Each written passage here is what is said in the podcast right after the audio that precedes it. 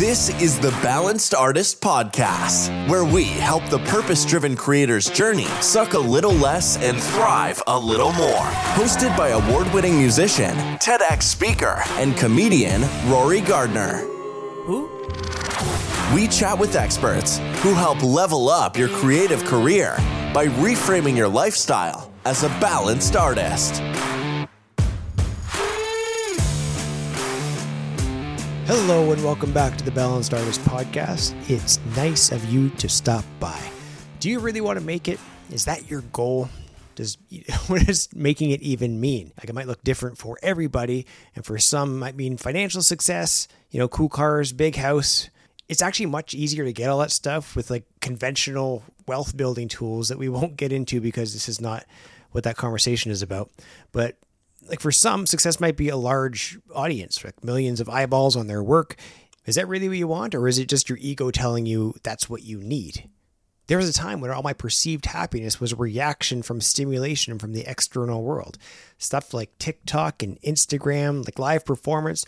I was totally addicted to my environment and I was dependent on external cues to reinforce that addiction. But once you get what you want, you realize that's not really what I was looking for there's a time when I could create content on social media and I was I just wanted people to engage with it. I wanted a reply or a comment or or whatever.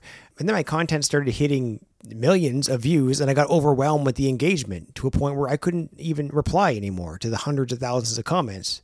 I was happy my videos were successful, but I wasn't any more fulfilled creatively than I was before when they weren't successful. The fulfillment comes from creating the content itself, like doing what you believe you're called to do. So that's why we need to frame our lives around the art and not the other way around. Happiness is supposed to come from within. So why is our priority to showcase how we want everyone else to see us? If you've listened to this podcast long enough, you'll know that like I've spoken to Grammy winners who just want to create good work or their well-being didn't really change after winning the award We've spoken to influencers who have millions of followers, but after the initial dopamine rush of releasing content and getting that engagement, they always return to their baseline level of happiness. If we sit long enough without doing anything, we start to feel who we really are. That could be a scary picture for some of us, so we constantly stay busy to mask our identity or shelter our flaws. We've spoken to recording artists with number one songs whose day to day just becomes a blur of fanfare it's fun at the beginning, but it's not sustainable. You can't sustain that life unless you have boundaries. Remember a conversation with country artist Crystal Shawanda? She would just isolate in her room on the tour bus and just just to get some headspace back, right? Her whole all she remembers from that era was, you know, wake up, hit the radio station, play the gig, get back on the bus, go somewhere else, and repeat the same thing over and over again. There was no real balance during that time.